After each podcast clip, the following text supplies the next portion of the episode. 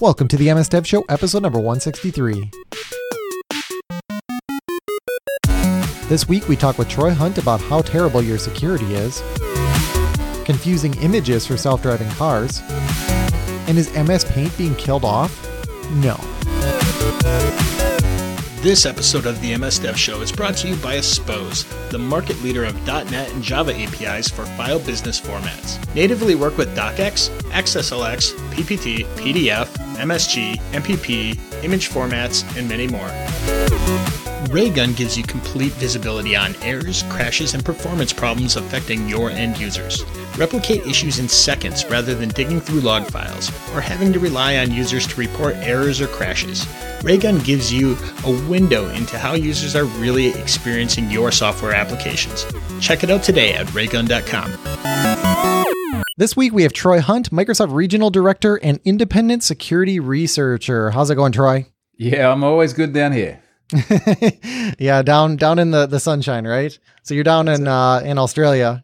I'm down in the sunny part of Australia as well. I don't think a lot of people realize how big the place is here, but we yeah. at the moment we've got people that are that are snowboarding at the same time as me sitting in the sun on the beach. So oh, really? It's, it's a big spot. Oh, that's interesting. I've been to uh, Brisbane, which was an amazing place. So yeah, right. I, I need to I need to go check out some of the other areas though because I just loved it down there. The food was good, the weather was good. Well, the weather, especially in the winter. well, yeah, I think yeah, the weather was good when I was there.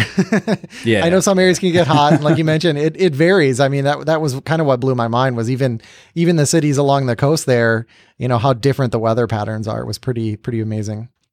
Uh, okay, so Carl, what do we have for the comment of the week? Uh, the comment this week came from Darren Evans on our website. Um, two episodes ago, we talked about that news article where they were encoding that animated GIF into bacteria, and he said that GIF and bacteria did blow my mind. My next step would be to go completely meta and make a GIF of the first iteration in a session of Conway's Game of Life and stuff that in there, which is really cool when you think about that. Yeah. Um, we also talked about that episode uh, about salaries and negotiation and stuff like that. And he says he really likes what's going on in the software industry surrounding salary transparency. It's one of the reasons he's working towards a career change in, in the industry. Uh, two notable companies leading the way are Buffer, and we've talked about them quite a bit, yep. and that crazy gang over at Stack Overflow with its salary calculator. Uh, the default to transparency mindset needs to be adopted by all sectors of the industry as well as politics. I agree. And that's something that uh, we hold uh, here quite a bit too. We love to be as open as possible. Mm-hmm. And if you want to get mentioned on the show, uh, just like Darren did, send us an email to feedback at msdevshow.com, comment on Facebook, YouTube, or Stitcher. And we really like those five star iTunes reviews. Absolutely. Okay, let's jump into the news.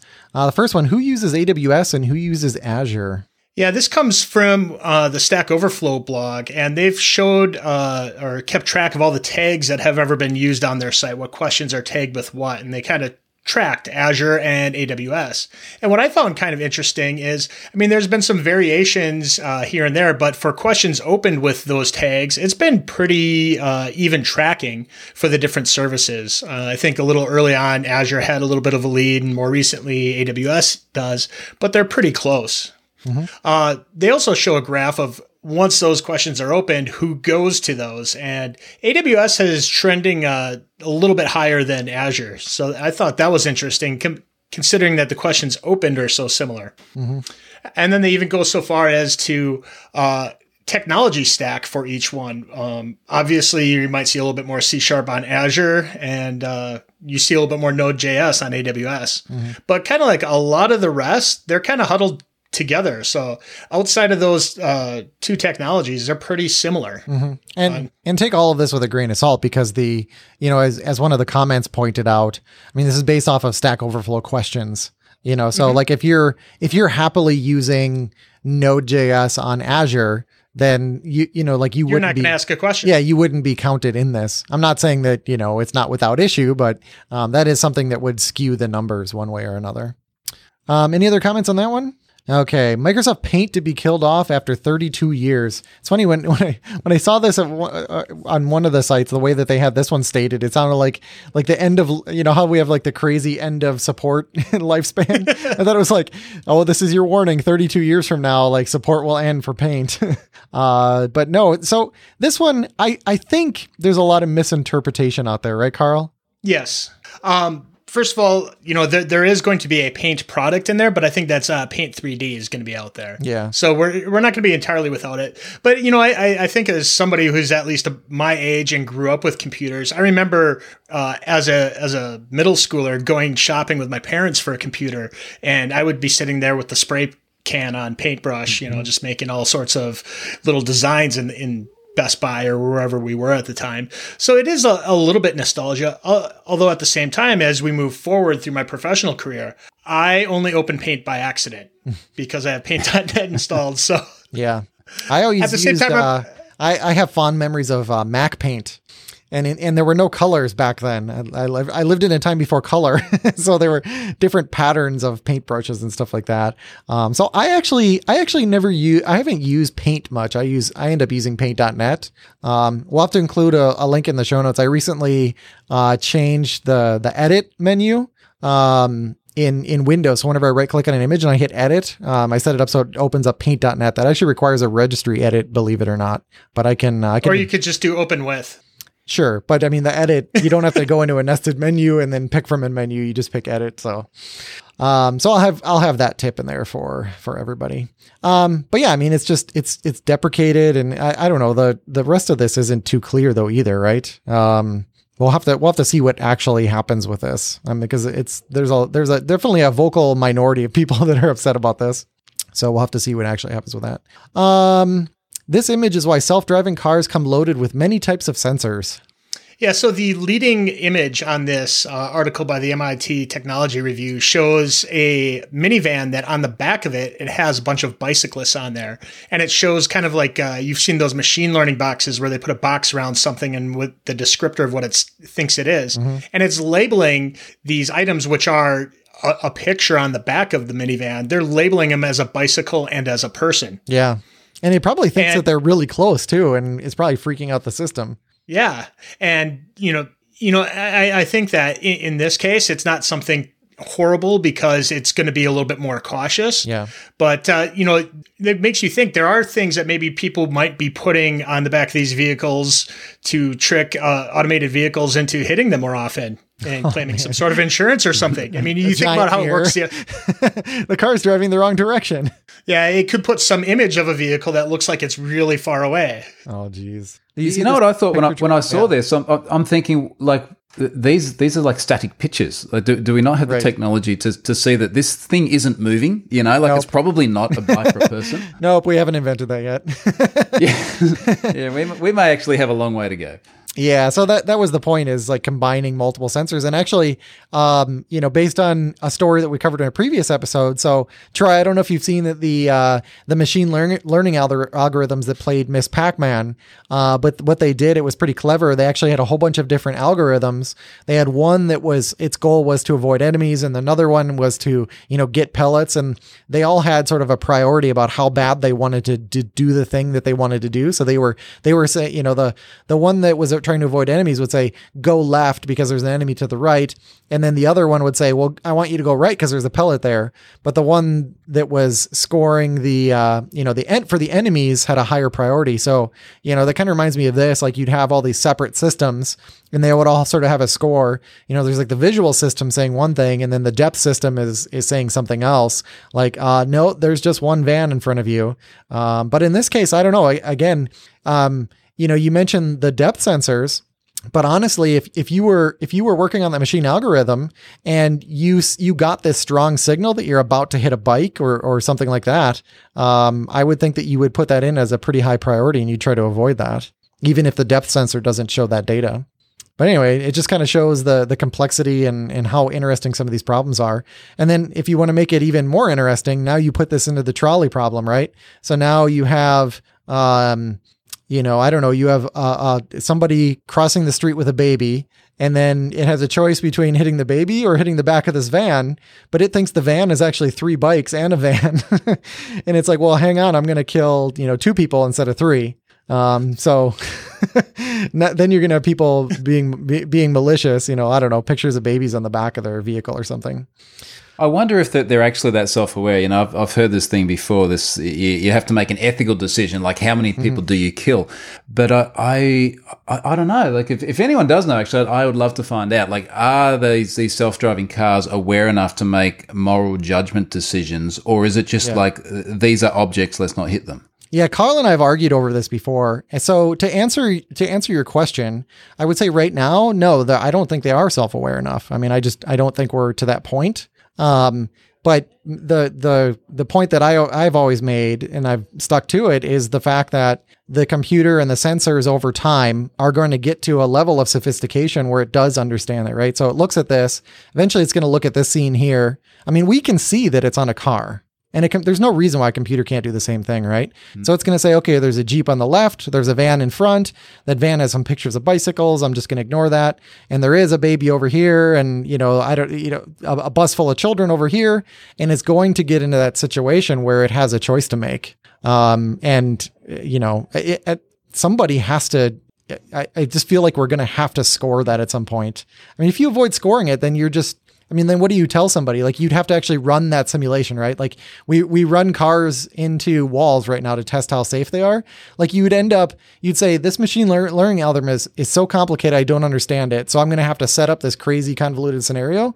I'm going to have to see what happens, and then I'm going to have to see if I agree with it. So even if you disagree that you ever have to solve that problem, you are you would be able to test it and see what it does and then you could then people would people could say I disagree with the decision it made and I want you to tweak it and it could happen through legislation.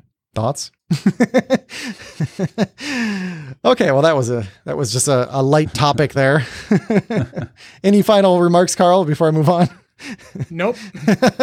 Carl's like, oh, I'm not. We'll get side, we'll get we'll get sidetracked. Yeah, we need a whole episode on that one. Um, okay, Raspberry Pi Simulator. Microsoft creates online tool for prototyping projects. This is pretty cool. Yeah, um, Microsoft has built a, an online simulator. So this isn't just a simulator where you download and run. You actually go to azure-samples.github.io slash raspberry-pi-web-simulator, and they have a little example of uh, a Raspberry Pi with a sensor and an LED, and you can actually hook it up to your own Azure IoT Hub uh, account in Azure and run your own code against it, which is really cool. Mm-hmm. And not only that, but this is pretty early days. Like if you want to add additional sensors and stuff, you can code for it, but the the image that represents that isn't going to update at this point. They're going to be adding more and more features like that. But if you don't really want to like go out and t- put the effort of you know ordering a Raspberry Pi, but you still want to play around with it,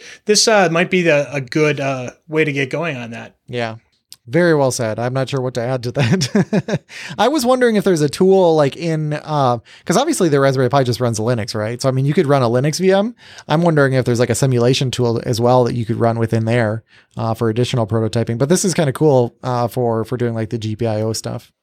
Um, and our last news story here: the million dollar homepage as a decaying digital artifact. I found this one far more interesting than I thought. I I, I remember when this site was popular. Yep, I remember when they were first getting, you know, selling these pixels. So yeah, and I really hate the, the guy for, who made it. yeah, out of Jones. So for the so for the people that uh, don't remember or recall what we're talking about, the million dollar homepage uh, dot com was a website where somebody was selling off ten by ten blocks of pixels for what, like a dollar a pixel. Dollar pixel, yep and you know in an effort to make a million dollars which is why it was called the million dollar mm-hmm. homepage and what, what's interesting is you know he sold out all of the pixels. And you could uh, have whatever pixels you wanted on there and you could have them linked to whatever website. Mm-hmm.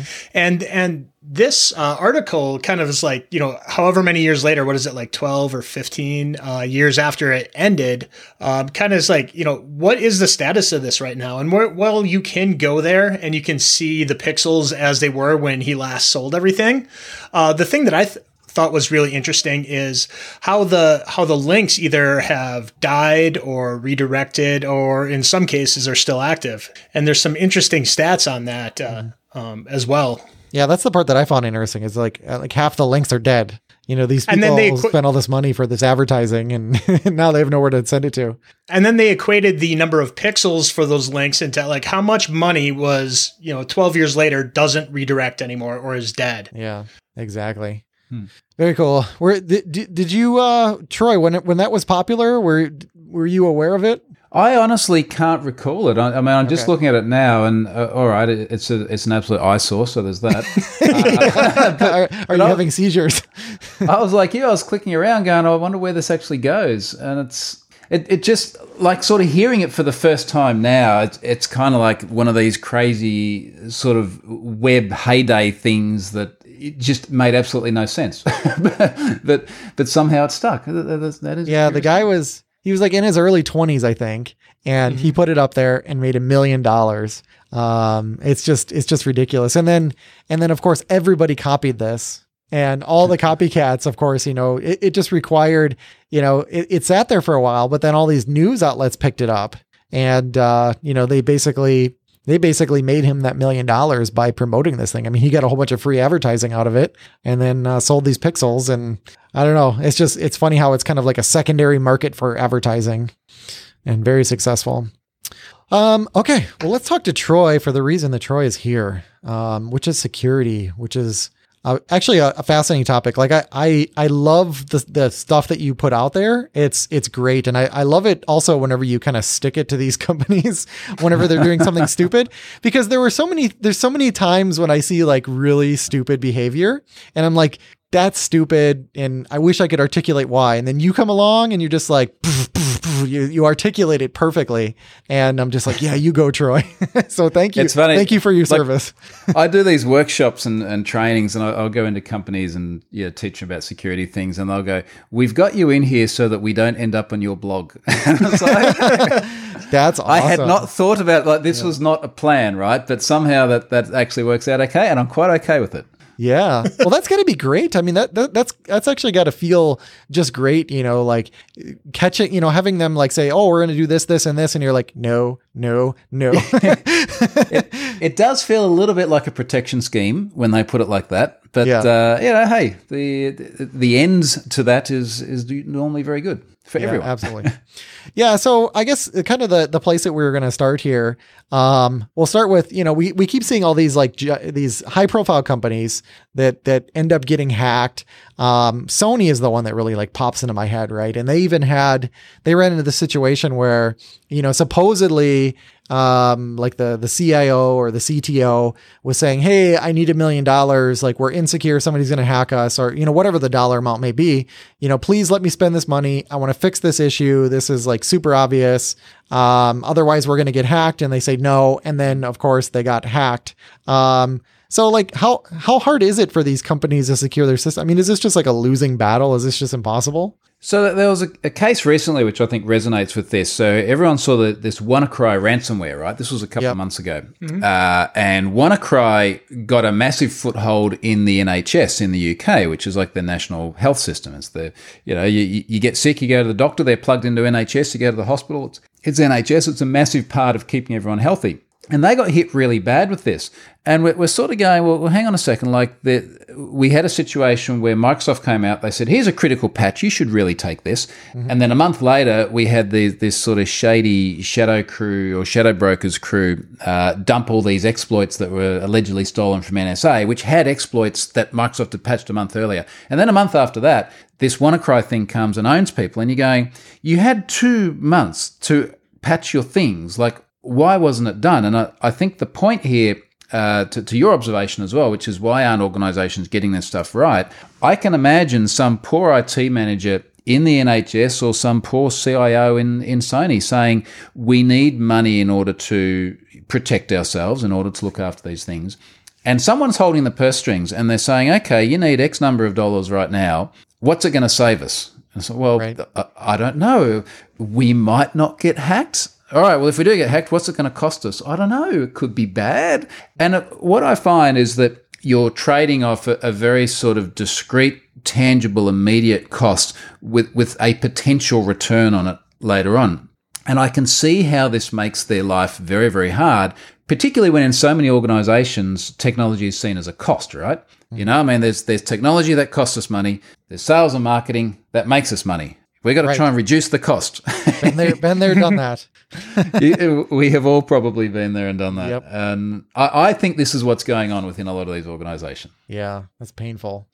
So how how is we as developers and IT professionals? I mean, a lot of what you were saying before that's like you know business decisions, but how, how can we, the rank and file developers and IT pros, help prevent these in- incidents where we work? Well, I think one of the things we've got to recognize is that there are aspects of security where the difference between doing it well and doing it bad is not a cost thing. And, and I'll give you a good example. Let's take SQL injection. So, SQL injection is still a massive thing. So, all these years later, it is still up there as the, the number one risk on the web uh, at least according to OWASP. So OWASP, the Open Web Application Security Project, they create this document of the top 10 web application security risks.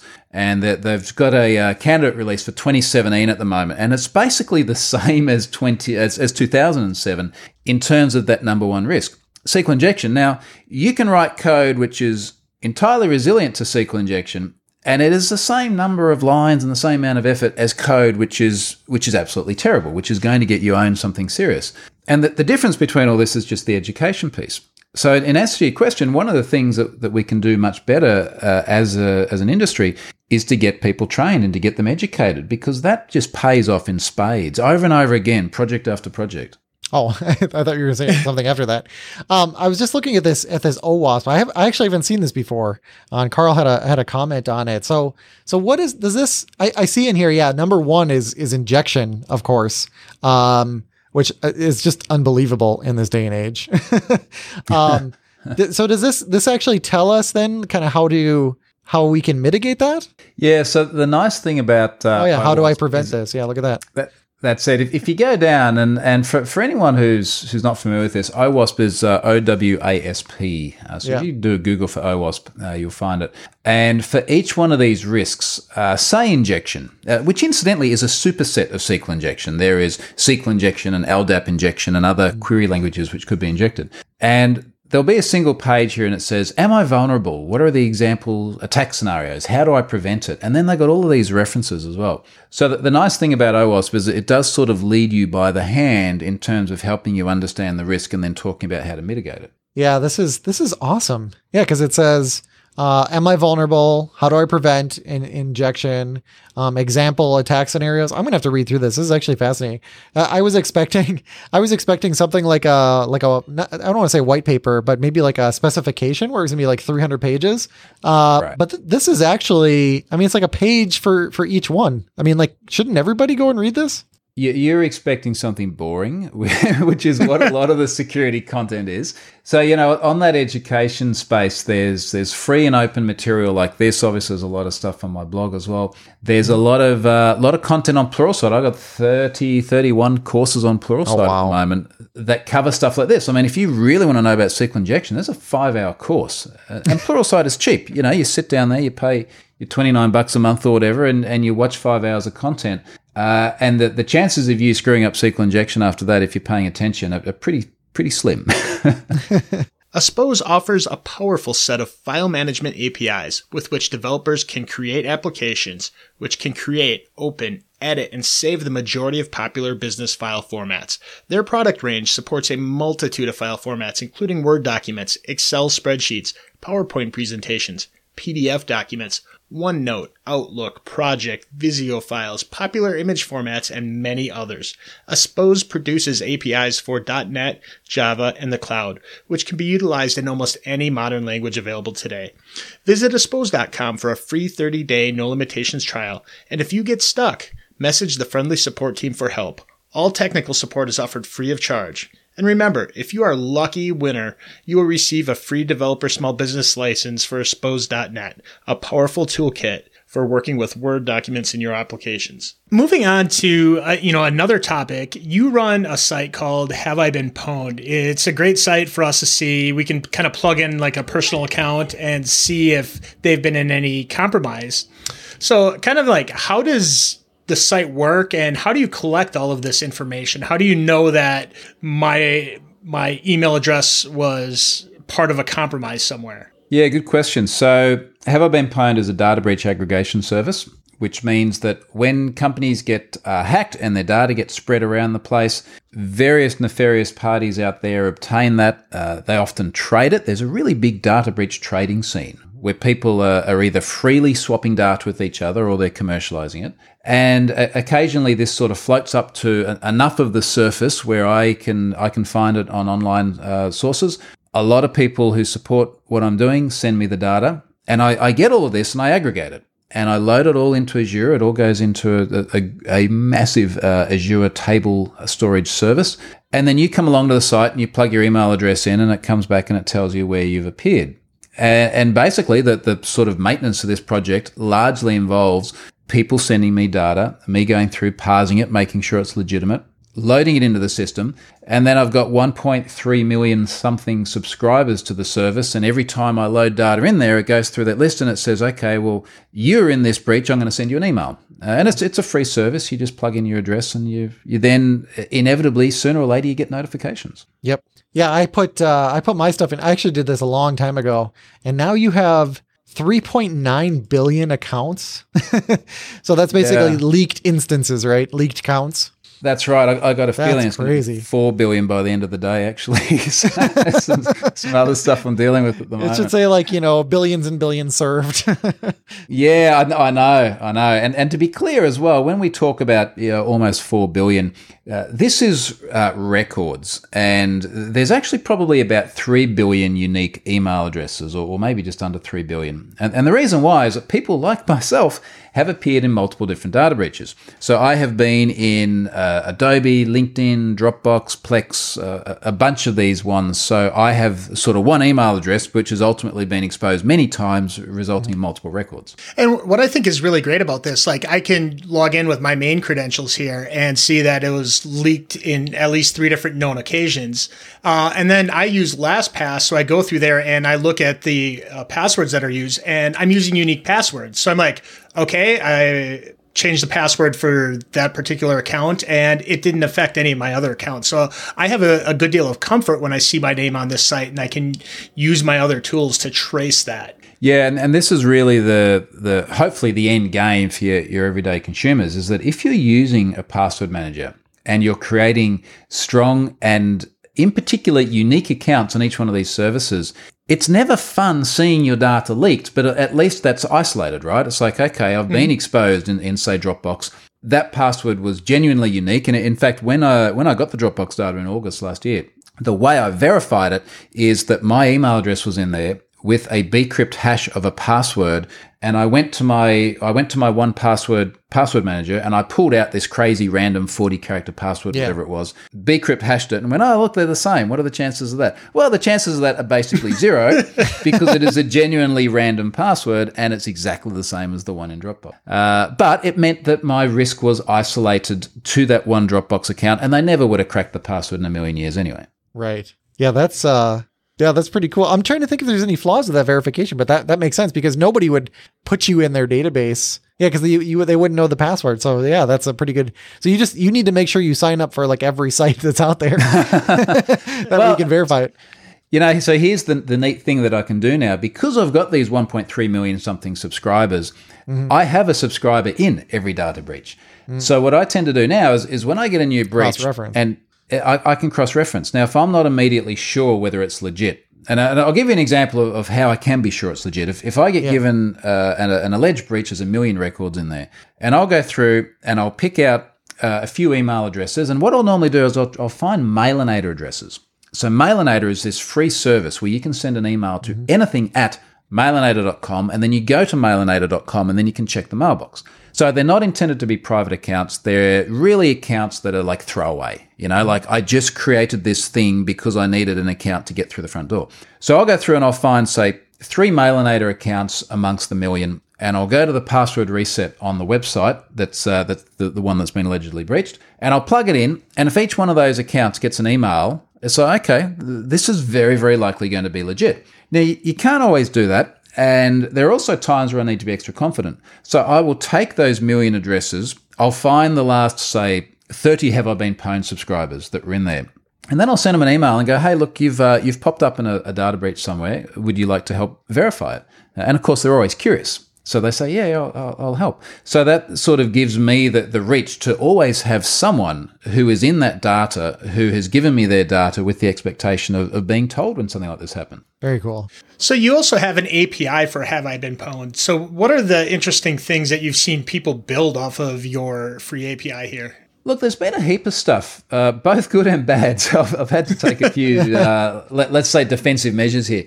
Look, the, the good stuff, you'll see that, uh, that, there's actually an API consumers page. It lists things like iOS apps, Android apps, Windows Phone apps. Uh, it lists integration into various other security tools, open source intelligence tools. I know that there are many organizations that, are, that I've spoken to in the past that have said, look, we've used this to go through and check the exposure uh, of people in our company. Now, incidentally, there is actually a, a, free domain search tool, which is much better than just going and plugging in individual addresses. Oh, yeah. Because it just tells you here's. Yeah, well, you know, it's funny how many people don't see it because I get emails and they say, hey, this is awesome, but it would be really neat if there was a way of searching across entire domain. And I'm like, yeah, yeah, yeah, just like that link in the nav which says domain search. And, and uh, yeah, often people miss it, but that is there and again, that's free as well. You've just got to verify that you control the domain, and that'll come back and give you give you info. So uh, there's sort of some of the ways the API has been used. There was a point there, in fact, probably for the first two and a half years, it was it was not rate limited. It was intended to be as easily consumable as, as much as possible. And if I'm honest, I'm, I'm kind of surprised I went that long before people started screwing with it in ways that they probably shouldn't have been. But uh, around probably around August last year, I just started seeing a, a huge amount of enumeration of it. So what I was seeing was people working through very large lists of data in a sequential fashion. And this was email addresses which were clearly not part of one organization. And then on top of that, I was finding that th- there was just a sudden influx of requests coming from a lot of Eastern European IP addresses with randomized user agent strings and, and stuff that made it hard to actually identify a pattern of abuse uh, and, and sort of lock out one IP or one user agent. So I started seeing, uh, I guess, unethical behavior. So eventually I put a rate limit on it and said, look, you can make one request every 1500 milliseconds and that's fine for sort of normal, legitimate use. Uh, but if, if you're bad guys, then that puts a stop to things pretty quickly. That works. Um, yeah. So whenever you first created the site, like what what gave you the idea to to create this? And was there was there anything else like this? I mean, is this the first of its kind? I mean, it's the first that I ever heard of for sure. Well, in, in answer to the first question, it, it was a combination of uh, I was doing analysis on data breaches and I was looking for patterns, you know. So, what can we tell about the way people create passwords, for example, by looking at data breaches? And all the sorts of terrible things that you would assume about the way people create passwords is true. but the, the other thing I was finding that I found interesting was that the prevalence of one individual appearing across multiple data breaches. And I was looking at this going, I wonder if they know, you know, like, do they know that they have been in all of these separate incidents? Right. And this was late 2013, and it was around the time of the Adobe data breach, and they had 150 million something accounts. And I was like, I should just make a service out of this. And at the same time, I was starting to do a lot more work with Azure, and I was like, let's build something cool on Azure. Yeah, because I, I, think a lot of it's yeah. like this, right? It's I, I, didn't want to do Hello World, like I wanted to do something actually interesting and useful and I didn't know that it would become popular and that it would it would teach me a lot about sort of scale and, and large traffic volumes and stuff like this. Uh, but it has. So that's that was sort of the, the genesis of it. Yeah. So on, and, on Azure, I know you have some blog posts about that. Actually, I, I was kind of curious um, if you want to talk at all about the scale and cost and things like that because I know you've talked about that in the past. Yeah, so the, I guess in terms of, of, the way it's put together, first of all, it everything is is platform as a service. So mm-hmm. I am a, a, big supporter of not being responsible for infrastructure, and I I'm just amused every time people say, "But it means you can't remote in, you can't see like the blinky lights, and you can't install stuff." And I don't want the responsibility. Yeah, yeah, exactly. Thank goodness, right? And uh, and particularly at the time, I was working in a, in a corporate role uh, and I was responsible for architecture and the, and the design of how we'd build a lot of these systems. And uh, every time I tried to push people towards PaaS, you, would get this very old school thinking pushback from the IaaS school, where it's like, we want servers. Yeah. And uh, Have I Been Pwned was a really good example or a really good opportunity to demonstrate why PaaS is so powerful. So it all runs on, on the Azure App Service, uh, which we used to call websites. Uh, as I said before, all the data sits in table storage And table storage is probably the best thing I ever did for this service because it cost me for, for the almost 4 billion records, it's around about $40 a month for the storage. Like it is super, super cheap. Yeah. The way I've partitioned the data means the lookups are ridiculously fast. So we're talking about as little as around about six milliseconds to pull one record out of the system. So if you search for your email address, and I've partitioned it down uh, via domain and alias, so you know these are the two parts of the things you're searching for. The, the the value or the key lookup is very quick. So that happens super fast. It scales for all intents and purposes infinitely. I've never met any sort of performance thresholds uh, through organic use. The the only time I meet uh, performance threshold is when I'm la- uh, loading large volumes of data. But certainly, even on days where we've had a million people come to the site, like table storage is not the thing that's going to give. So it uses that as well, and it uses a relational database for a bit of processing, but it uses a very small scale, and I just ramp it up when I need to. And that's uh, that's pretty much the nuts and bolts of it. And and in essence, the the objective I have in running this is I try and keep it to to what you might spend on a couple of cups of coffee a day, uh, and that's that doesn't always work out that way. Like if I have massive amounts of data to load, uh, there are times where I do use some VMs for some processing and I need larger databases. But for all intents and purposes, it, it works out in, in the low hundreds of dollars uh, per month to run it, which which I'm uh, enormously happy with. That's really cool. I love the work you do around those uh, those blog posts. Yeah, a lot of them, uh, just for, for, everyone listening, that they're also for me. They're not just for you. like if, if, if I write the blog post, as I'm writing it, I'm going, wow, I, I, actually hadn't thought about that. Now that I need to explain it to someone, I'm looking at the problem differently. And I, I find them enormously useful just to help uh, get my own thought processes down. Taking a, a swing back to security, I mean, we see a, a lot of companies doing maybe things that are not only bad now, but maybe questionable back when everybody did them. I'm thinking like not letting people paste in passwords and stuff. Mm. How can we, as users, help them improve? I mean, a lot of times th- these companies, you let them know and they get hostile when you, you know, give them this kind of feedback. You know, how can we make an, an, improvement on this? Or they just don't understand it. I mean, I've seen even Troy tweeting at a company saying like, "Why don't you let me do this?" And they come back with the stupidest answers. I mean, it, they just we have never been hacked. Yeah, well, no, the, the, they, they come uh, back. That, that was one oh, response to something. Or, or or the or they'll say like it's for your security, and it's like, oh, because security. This is the reason. Yeah. It's like, yeah. why do you do this crazy, stupid thing? Because security. So I, I think that there are some interesting things there. So, so, one of the points was around things that would have been questionable at the time and, and are now just sort of downright unacceptable. One of the interesting things I find with data breaches, let's take sort of sort of something like MySpace. You know, MySpace had 360 million odd accounts exposed, um, and, and, from memory they were storing passwords as SHA-1 or, or something that we would say today is just totally not cool. One of the challenges with data breaches is that very often these uh, these have either happened some time ago in the past or they have happened to systems that were designed some time ago.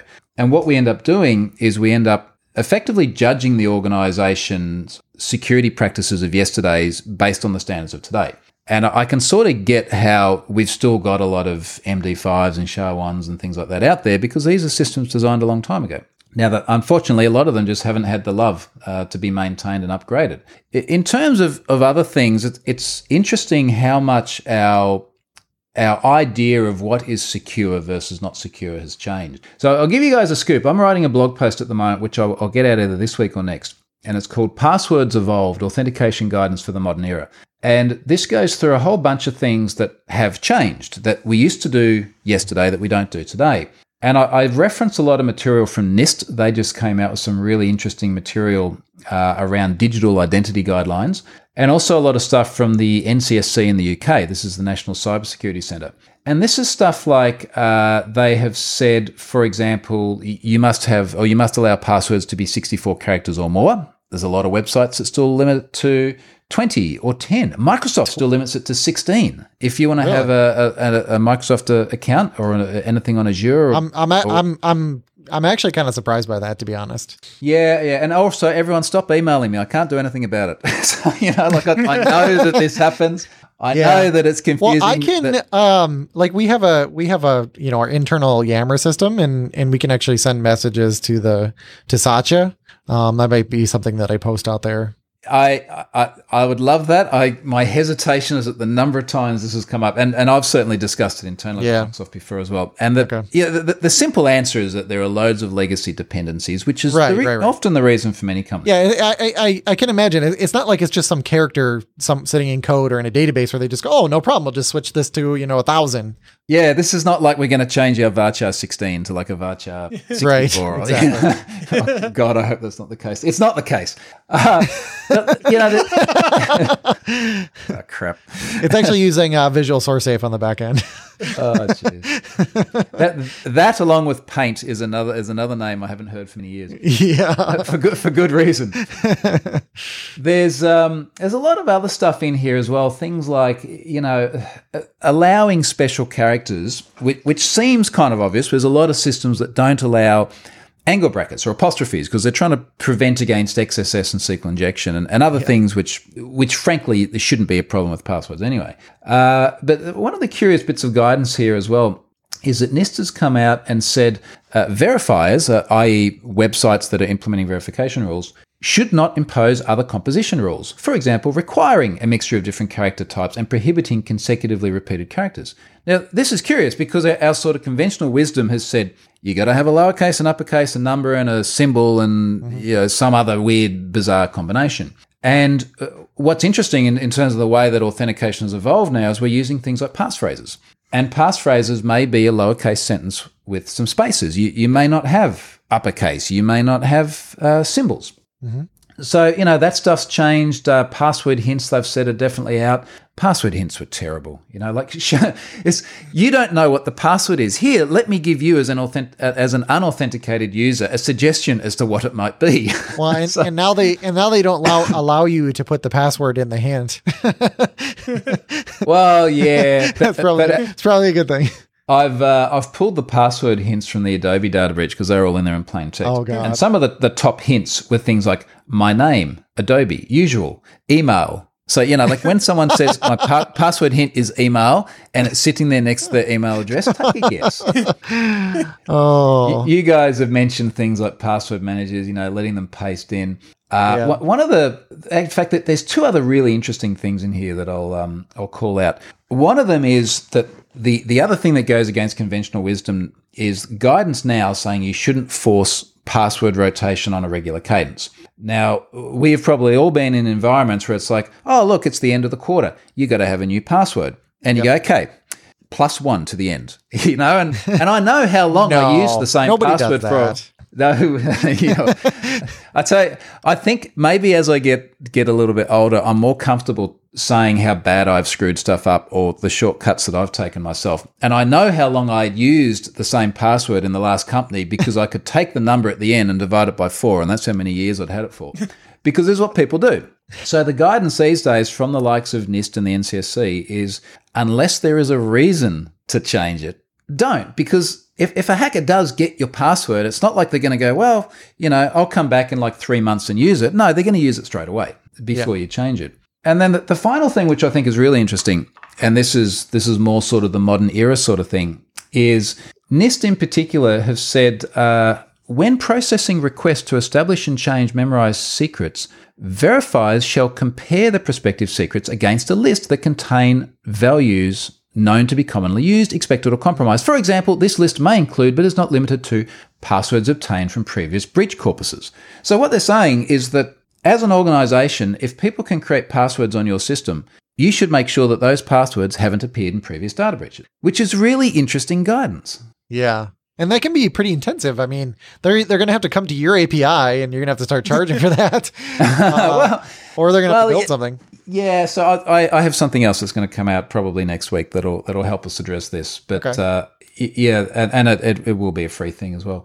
But that's that I find a really interesting reflection of the state we're in at the moment, which is that there are so many credentials floating around out there on the web. You could have a, for all intents and purposes, a strong password, but it might be out there. And you might use that strong password in multiple places. A lot of people do this. They'll say, my password strategy is I'm going to have like one password for my you know, not very important stuff, and one for the medium important stuff, and then one that I'm going to use on all my banks and credit cards and that- that government seems- stuff. that seems terrible. Well, it, it does for, for us sort of sitting here, you know, objectively looking at this, but I get how for a lot of normal everyday people that they kind of, you know, they're, I, they're I segmenting see, risk. yeah, I could see the line of thinking, I guess, that would get you into that. I suppose. yeah, yeah, precisely. yeah, you're still putting all your eggs in one basket. You're just putting all your golden eggs in one basket and all your regular eggs in a different basket. Well, that that's true, but a, a lot of people don't have the tools they need in, in order to be able to manage passwords securely. Uh, and one of the, the, the extracts I've got in this blog post from, I can't remember who created the material, it was either NIST or NCSC. They said, look, even as organizations, you should provide sanctioned tooling for people to be able to create strong passwords. And, and for, for everyone listening, ha- like have a think about it. Your company almost certainly says you should have a strong password. It's got to have these mix of characters. You've got to change it regularly. Uh, you've got to do all these things, which is just infeasible to do across the breadth of accounts that we have. So if, if you if you can't do this and store it in your memory, you've got to have some sort of password management tool.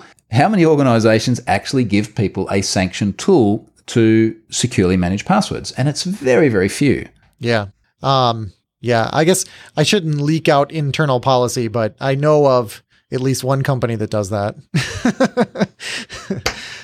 There, uh, I actually ask this question. So I, I go into companies and do workshops, and, and very often we'll have this discussion about good password structure, and and everyone agrees like what constitutes a, a good password. Uh, and then you say, okay, so does your company give you tools to actually do that? no, no, Yeah, and so- we're not allowed to install anything on our machine, so I can't just go and you know like download 1Password or something like that. Yeah. So I, at my last company, um, I would talk to the Sarbanes Oxley um, auditors, and they were the ones that were uh, bringing up the whole password change issue. And I'd go to them saying, "Hey, I think it's a bad practice to to make us change the passwords all the time, uh, because that just drives this behavior of writing on a post-it note. I mean, let's take it to an extreme. Let's say you a person had to have a new password every day, and you made the it, you know, you required it was totally different than the one the previous day. You're just forcing them to to write it down somewhere, and you're you know you're decreasing security by doing that. And Sarbanes Oxley auditor is like, yeah, that makes a lot of sense. Uh, but we still have to do it this way, you know, just because like the rule was the rule and there was just no changing it. And and I had a whole bunch of security things that I brought up, and he's like, yeah, you're you're right. That would be better security, but that doesn't follow these these public rules. And I was like, are you kidding me? So like, you know, it's it's it's like these these I don't want to call them like government regulations, but they they really are, uh, but they're sort of misguided or maybe misinterpreted. Uh, government regulations are are causing uh, you know weaker security at these companies, which is which is insane to me. So I'm going to send you guys a, a link in our chat window here, and mm-hmm. you might want to share this because this is a classic. And I thought about it as soon as you you mentioned SOX and auditors. Yeah. There's a server fault question which is titled "Our security auditor is an idiot," and it, it goes through the, the sorts of things that this security auditor has asked them for, which is like you know you, you've got to provide us all the passwords in plain text and things like this. And the security auditor is basically berating this guy, saying, you know, I've been doing this for however many years, and this is the way the industry works. And you can't help but think that there there are all these sort of bygone era practices and ideals. But what re- is really nice about this NIST stuff I was just mentioning is, you know, like you would expect NIST to potentially be a little bit stuck in the in the older times because it is, you know, it is sort of government funded and all the rest of it. But it does have really, really good modern day guidance where where a lot of it flies in the face of conventional wisdom. But it's, it's like you said, when you s- sort of take a step back and you look at it and you go, yeah, that actually makes a lot of sense. You know, like this is, yeah, we probably shouldn't just be continually changing passwords for no reason. Right, right. Oh my god, this post. Oh my god, this is. I'm, Yeah, I'm I've read this one before. It's pretty epic. Earth to Kill Rising. Holy cow. oh man. I just and the thing is like I I almost don't want to believe this, but I was in this situation and it was so frustrating. So like I this is totally legit. This is just unbelievable. Man, how frustrating. So like even the people that know you know like the, the right things to do or they they they kind of know the right direction to go are not empowered to do so. I mean that's that's crazy. Okay, well we have we have to move on from that question. Don't wait for users to report problems. Raygun gives you complete visibility on errors, crashes, and performance problems affecting your end users. Replicate issues in seconds rather than digging through log files or having to rely on users to report errors or crashes. Raygun gives you a window into how users are really experiencing your software applications, supports all major programming languages and platforms, and integrates with your current development workflow tools too. There's a free 14 day trial, and it takes minutes to implement, so start resolving issues in your application and check it out today at raygun.com. So I'm kind of curious around um, social media attacks, or not even social media, this uh, social engineering. Um, you know, because we let, us just say we have perfect security, and I've heard this stat, and I don't know if this is true or not, but this whole thing where like you know, uh, like 90% of users will give up their password for a candy bar. Um, I don't know if that's true, but like I've I've I've worked with people and um, I, I, guess they they knew me, but people that I've relatively I haven't known very well, you know, it's like, oh hey, I need to fix this thing, and I'm like, what's your password? And like they they just happily give it up. I mean, um, with without a, a second guess. So like, I mean, aren't we totally screwed because of all this social engineering? I mean, doesn't that just totally destroy all the work that you're doing? So uh, yeah, firstly, social engineering is, is enormously powerful because it's it's something that is just really, really effective at circumventing digital controls. Um, while we're, we're sending links around, I'm, going to give you another one, which is mm-hmm. kind of interesting to that effect. This is a, a Jimmy Kimmel piece from, uh, when was this? Probably, yeah, 2015, where a reporter goes out on the street uh, in Hollywood and is asking people what their passwords are or how they create passwords. And these people are just just telling them. They're like, "Oh, it's my dog's name and the year I graduated high school." and then the reporter's like, "Oh, what kind of dog have you got?" You know, which is not related to the password, but it creates this this rapport. And yeah. Then they go, "Oh, you know, it's like a fox terrier or something like that." Oh, what's his name? and then this stuff. you know, it's it's a oh, video, oh, so you got to listen to it later, but it's, it is hilarious. So th- there's that side of things, which which is very very effective. And then the, the the problem we've got is that people are so susceptible to to being engineered by a by a friendly operator, uh, and they're so. I, I think what it is is that people innately want to believe other people are good and don't necessarily approach everything with suspicion. But it is so easy to engineer them in so many different ways. Now, a, a really good example of engineering is that if you're on facebook.com and you press F12 to go to the dev tools, and then you click on the console tab. Now, many people probably wouldn't have realized this is there. I'm going to do it again so I can read it. Uh, down to console is a big red warning. It says, Stop. This is a browser feature intended for developers. If someone told you to copy and paste something here to enable a Facebook feature or hack someone's account, it is a scam and will give them access to your Facebook account. Now, this is referred to as self XSS. And, and what it is, is it's literally someone writing JavaScript and then telling someone else to run it in the console of their browser in the context of a site like Facebook. That's unbelievable. And, and what the, the question you've got to ask yourself here is that if you could run whatever JavaScript, so you being an attacker, you could run whatever JavaScript you wanted in someone else's browser in the context of any website, what would you do? And it's like, well, you could do a lot. You can steal cookies. You can redirect them to other places. You can post to their wall. You could make them befriend you. It's just, it is an endless set of possibilities. Uh, and this again is social engineering because someone, is, and I imagine they're kids, right? Uh, so, one kid's going, hey, uh, if you want to see which girls at school like you, uh, just copy this great big obfuscated whack of JavaScript, hit F12, go to console, paste, enter, job done. And and this is precisely what it is, and it's it's just amazing that that this is a thing. But th- this is social engineering in action. Yeah, how how do they do this? This is Facebook that's like writing to the console, right? But how do they change yep. the font and everything? Is there all console yeah, features so, apparently? Well, you, you, can view source and you can see it, but yeah, it's uh, you, you can do this in, in the console. So you can you can write in a in a nice, uh, very overt uh, fashion wow. like this. And when you think about it, this is actually a really neat defense as well, because it's the simplest thing. It's just logging to console, but yeah. it's really, really obvious too. Yeah. That is crazy that they had to do that. I know. Makes sense. I, I, I, am I am just a little bit impressed, to be honest, that people yeah. are actually doing this. You know, not just Facebook, that, that, other people have sort of weaponized these attacks. But th- this is also an area where there are some really neat security defenses as well. So we've got things like content security policies, CSPs, which is, is a response header in the website. And the response header will tell you things like uh, these are the places that the website is allowed to post forms to. Uh, this is where they're allowed to load JavaScript from. Um, this is where they can load CSS from. And these CSPs can be really, really resilient to attacks like this, and, and, particularly to traditional XSS attacks, where people want to embed a script from an external source into your site, or they want to change the login form so it posts to an attacker's site. So we, we've got evolving defenses that can help tackle this stuff as well. So before you mentioned kind of offhand that, you know, some companies would call you in so they wouldn't have to uh, hear about themselves on your blog.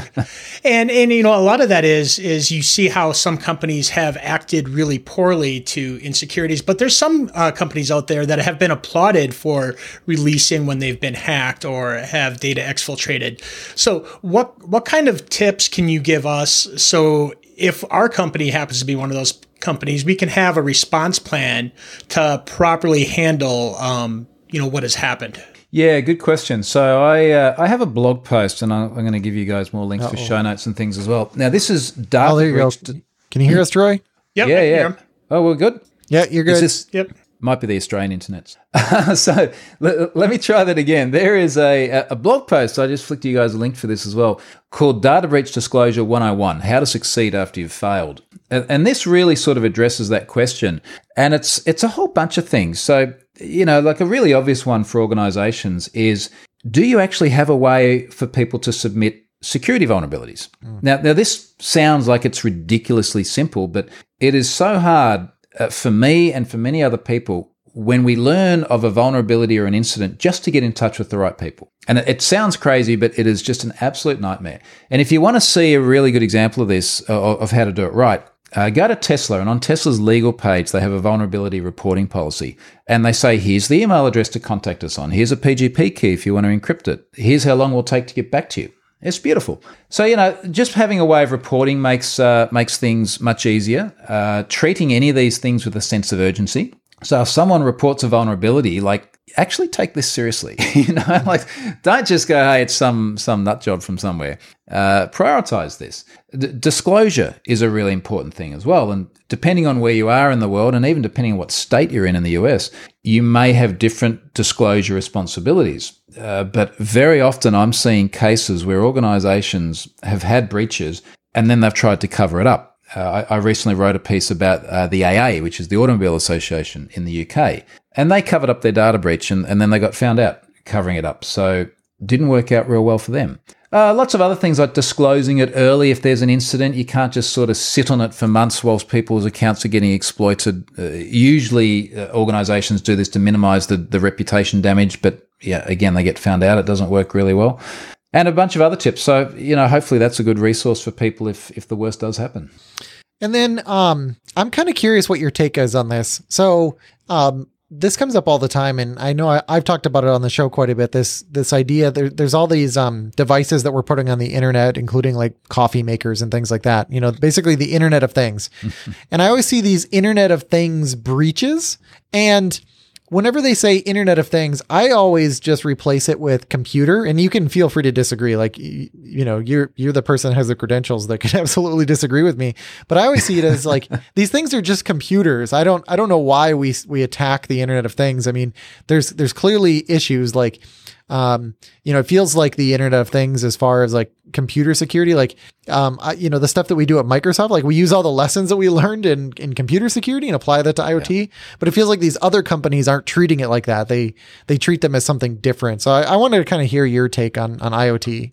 Uh, look, I can see it both ways. Um, just last month, I actually recorded a, uh, a, course with Pluralsight on IoT vulnerabilities. So this is something that's sort of oh. been oh. front of mind. It's, it's, not out yet, so hopefully it'll be out soon. Yeah. But um, there are different ways of looking at this, and, and one way of looking at it is that uh, I guess what makes it IoT as opposed to just Internet of Computers is that we are extending connectivity into things that we just never had connectivity in before. So, for example, I've written before about the, the Cloud Pets teddy bears uh, where there are some serious vulnerabilities there, which leaked a whole bunch of kids' voices. Now, we didn't have internet and teddy bears back in my day, or even, even even like five years ago. You just we had Teddy Ruxpin. yeah, that was different, right? Like he did not have a Bluetooth device up his yeah. Anyway, so that was a very different situation. Uh, we are seeing IoT in everything from kettles to coffee makers uh, to adult toys. And, and what all of this means is that we have risks in places that we never had them before. It also means that we have a whole so bunch of issues. well, you see, I try to be serious when I talk about this topic. It usually doesn't work. Um, but since you've gone there, there is even a, a Twitter account dedicated to the testing of uh, IoT adult toys. It's called Internet of Dongs. And part of the bio explains what it does in a very serious way, uh, and it finishes the bio by saying, "Please stop laughing." But it it, it is actually, in all seriousness, it is a fascinating thing insofar as we are now seeing connectivity uh, in a device which we never had this sort of connectivity in before. Mm-hmm. It's collecting data of a nature that we never had data for before. And we've already seen a, a recent lawsuit where uh, I believe the plaintiffs ended up getting about $13,000 each because the activity of when they were using the device was recorded and sent to the manufacturer of the device w- without them knowing it. Mm-hmm. Now, we never had that problem before. So one of the things we're seeing is IoT is in places and collecting data, which is an all new challenge. But then we're also seeing the same old challenges, and I, I think this goes to the point just now about it being computers, where the, the cloud pets thing, this was a teddy bear recording voices, but the, the big issue they had is they had their MongoDB sitting there in a publicly facing network segment with no password. Now, whether you've got a teddy bear recording voices or you've got some enterprisey web app, if your database sits on the internet without a password, you're going to have a bad day of it. Yep. So, you know, there's those aspects that are very interesting. Then there's the aspect of very often these IoT devices do actually allow remote control and they will move physical parts of a device based on external commands. And there was a case I was involved in earlier last year with, with Nissan, the, the, car maker, where they have a, a, car called a Nissan Leaf and you can pick up your iPhone or your Android and you can turn on the temperature control in the car. So you can turn on the heating, turn on the air conditioning, and the only auth they had on this thing was it used the VIN number of the car in order to identify which car, which is visible externally.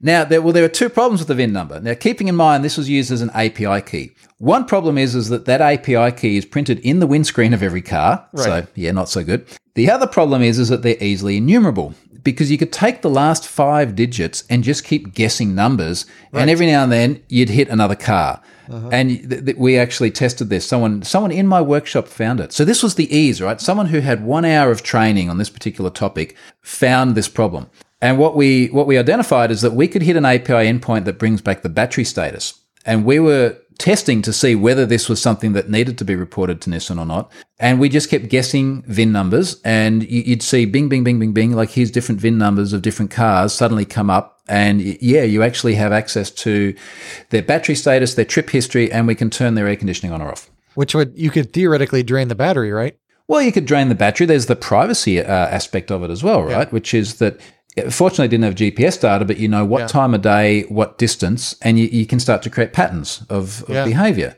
Mm-hmm. And, and, you know, that was another good example to the earlier point about reporting incidents as well. Uh, I reported to Nissan the, the very next day, and a month later, they still hadn't fixed it, couldn't give an ETA, basically just didn't want to deal with it. Uh, and then I went public with it. So it, it is very, very hard, even once you find something as, as egregiously bad as that, to actually get it fixed. So I follow internet, uh, uh you know, I don't want to beep this out. So internet of SHIT. yeah. I follow them on Twitter. And uh, the one that I saw today was, um, it was a coffee machine uh, at in, there, there, was it was there were coffee machines that were being installed uh, at a chemical factories network. So I'll read you this little portion here. So long story short, the coffee machines are supposed to be connected to their own isolated Wi-Fi network. However, the person installing the coffee machine connected the machine to the internal control room network.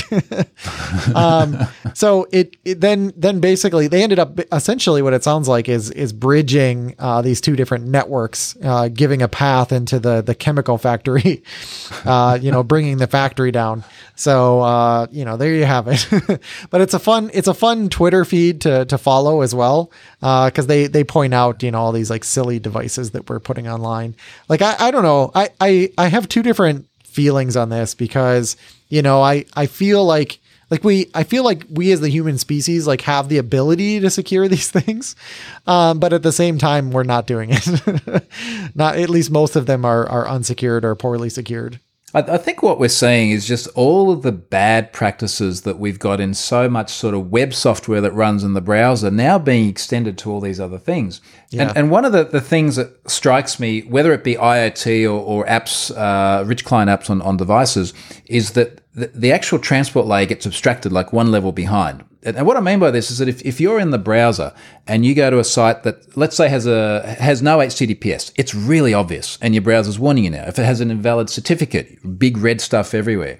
If you see a URL that has like uh, user ID equals 200 in it, uh, you, you, look at it and you go, I wonder what would happen if I change it to 201. Mm-hmm. And when you go to any sort of rich client, that gets one level further back. And then the rich client can do things like not make HTTPS connections, not validate certificates.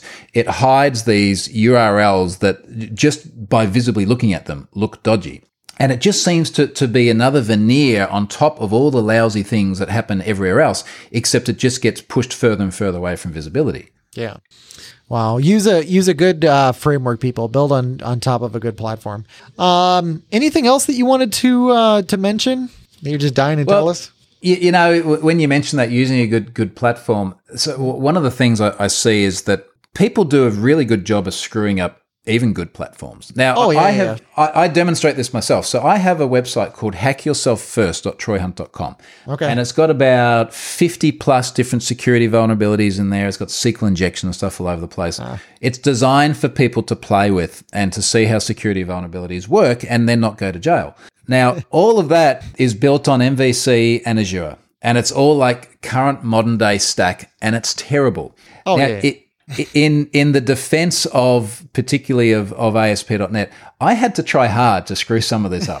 you know, like this Turn was not easy. yeah. It, getting things like auth cookies to actually not be HTTP only is actually a hard thing to do. You need to try to mess that stuff up. So uh, certainly these technologies can help you fall into the pit of success, but uh, I th- there just seems to be like no end to human creativity of how bad you can make a good thing. Yeah. I mean, guns have safeties, but you can still shoot yourself in the foot. okay, should we move on? So, uh, my pick of the week, I have a I have a time zone pick of the week, which you've never had before, but uh, it's time zone converter, and it's at timeanddate.com. So I'll have a link in the show notes. This thing is amazing. So the reason this came up, I always talk about how difficult uh, scheduling podcasts is, and now basically we're scheduling you tomorrow because it's the 24th here in the U.S. and it's the 25th in Australia. Uh, good morning, by the way. And uh, and I had no idea how to figure this out. And I'm like, man, I just need I need something that lets me like say at this time, what is it in this other place? So I found this beautiful page that lets you go in here. You can drop in any number of time zones or cities. So I actually dropped in Redmond. I put in Green Bay, and then I put in um, Gold Coast, Australia. And then there's a little slider at the bottom, and I can slide that back and forth, and actually changes all three times. So uh, for whatever time I want in whichever time zone, I can figure out what it is in these other ones. So I said, okay, this is at 3 p.m. my time, which meant that it was 8 a.m. your time and it was 5 p.m. Carl's time.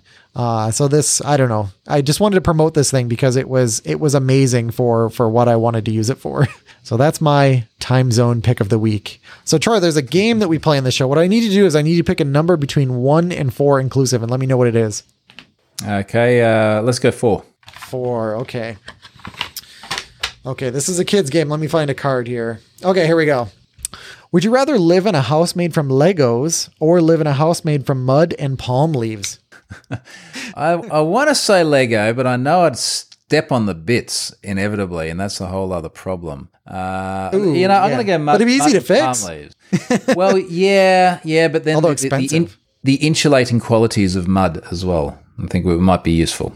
I wonder, th- wouldn't Lego be like super insulating though? I mean, if you had like a four inch wall of Lego, I mean, think of all the air and plastic in there. Yeah, uh, maybe if you make it deep enough. I don't. Yeah. I, I, did not prepare for this question. If I'm honest, so e- equal thickness of mud and Lego, which has better insulating properties? So somebody uh, send us a note or send us an email, and uh, we'll mention you on the show next time. Whoever, if somebody can can answer that definitively, because I'm kind of curious now. Because I'm thinking the air, but mud would be pretty darn good too. So okay, Carl, pick a number. I'll take number one. Number one. Would you rather suddenly turn into a dolphin and be in the ocean or suddenly turn into a monkey and be in the rainforest? Dolphin. oh. Well, not thinking was, at all about that one. Yeah, I just, I not even, I don't even care about the question anymore. I just impressed by the speed of the answer. He's just like, whatever it is, I'm gonna pick the first one. Very No, cool. uh, dol- dolphins are pretty cool, and they live in uh, tropical areas. Not too many predators. Yeah. Mon- monkeys, you got a lot of predators. Yeah. And you Uh, got rainforest, yeah, inclement weather. you got this urge to throw your feces. Yeah. Yeah, and uh, dolphins love to play all the time. You know, it just looks like a lot better deal. Well, dolphins aren't perfect. They're not, but they're better than monkeys. but anyway, Those damn dirty apes. yeah. So Troy, where can uh, where can people find you? So uh, troyhunt.com is, is probably the easiest place uh, if you want to go to a website. If you want to find me on Twitter, I'm Troy Hunt. And if you want to look at the Have I Been Pwned things, it's Have I Been Pwned, which is pwned.com as well. So uh, any of those places, you'll you'll find me there. Or, or you can find me on Google, probably Bing as well, even. I don't know. Yes, you can. Don't be like that. I use Bing as my main search engine. It is possible, and I'm I'm not a like I I don't I don't use everything Microsoft, but I do use Bing. But there's nothing wrong with Bing. So Carl, where can people find you? You can find me on Twitter at Carl Schweitzer. And you can find me at ytechie.com or on Twitter at twitter.com slash ytechie. So, Troy, thank you so much for coming on here and talking about uh, security in a lot of different aspects. It's uh, it's very cool and important stuff. no worries. Hey, it's been a pleasure, guys. Thanks for having me.